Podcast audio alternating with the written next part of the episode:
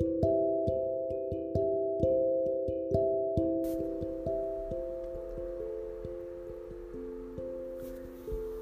hola, bienvenidos todos a un nuevo capítulo del podcast de la Librería Secreta. Mi nombre es Carolina, soy la mejor amiga de la gata Olivia.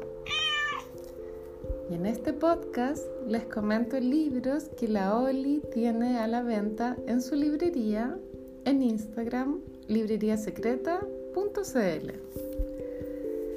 En este capítulo les quiero hablar sobre el libro Introducción a la historia del Japón, una mirada desde el fin del mundo, de Carlos Humberto Rosas.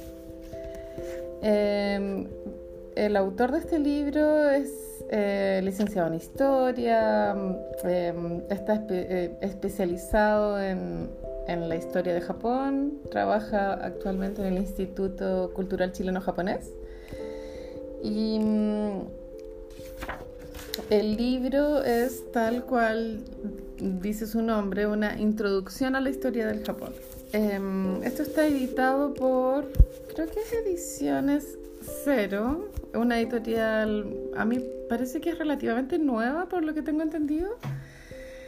Y mm, por los libros que tiene la Oli, la librería, me parece una editorial muy cute. Tiene otros em, libros sobre em, cultura japonesa, sobre, em, por ejemplo, hay otro sobre el movimiento otaku que hubo en Chile en los años 2000. Y bueno, la, edición es, en la portada sale una acuarela de un paisaje típicamente japonés con eh, los árboles cerezo se llama, o flor de cerezo. Y mm, es eh, de bolsillo igual, no es como un libro de historia guatón, eh, con la letra chica, aburrido, no, es todo lo contrario. Y como les decía, el nombre, claro, dice introducción a la historia del Japón porque te cuenta toda la historia de Japón de una forma abreviada pero muy entretenida. Es como darse un barniz de cultura, eh, sobre todo cuando uno crece en, en un lugar tan lejano. O sea, nosotros de Japón es prácticamente uno no sabe nada de, la historia de ese país, ¿cierto? Pero el libro está escrito de una forma amigable que hace entender de forma fácil cómo fue la línea de tiempo de la historia de Japón. Eh, para mí fue interesante descubrir, por ejemplo, eh, el auge y caída de los samuráis. Desconocía cómo era que habían desaparecido y el libro, esta investigación te explica de forma clara y un poco nostálgica también, eh, cómo fue que los samuráis pasaron de ser una figura importante en la sociedad japonesa a desaparecer en pro del progreso.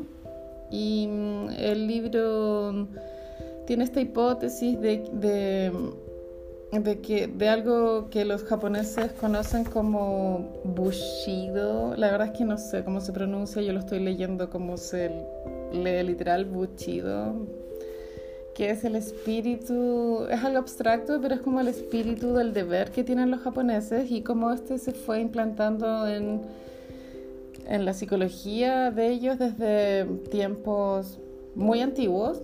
Y a pesar de que, sí, bueno, ya les dije que los samuráis se acabaron, se occidentalizaron, este espíritu que ellos tienen del deber y el honor se mantiene hasta el día de hoy, a pesar de que ya nadie los obliga a tener estos valores es algo que quedó impregnado en su alma, por así decirlo. Em, claro, acá dice, el bushido es el código de principios morales que los caballeros debían observar o que se les enseñaba a observar. No era un código escrito, a lo más, consistente en unas pocas máximas transmitidas oralmente Suele ser un código no pronunciado ni escrito, ratificado enérgicamente por los hechos y por una ley escrita en las tablas del corazón. Bueno, y ahí el libro te explica qué son estas, este código que está escrito en las tablas del corazón y cómo se ha mantenido durante siglos de siglos de siglos. Y también explica muy bien cómo fue el camino al fracaso que tuvieron con respecto a la Segunda Guerra Mundial. Eh, básicamente, no, no básicamente, pero la mayor parte de la responsabilidad de ese fracaso que tuvieron fue porque se habían puesto fascistas.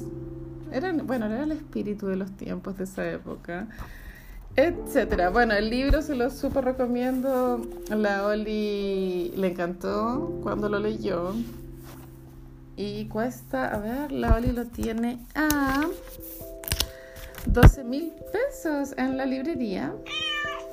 Pueden obtenerlo escribiéndole a la Oli en su Instagram, arroba libreriasecreta.cl.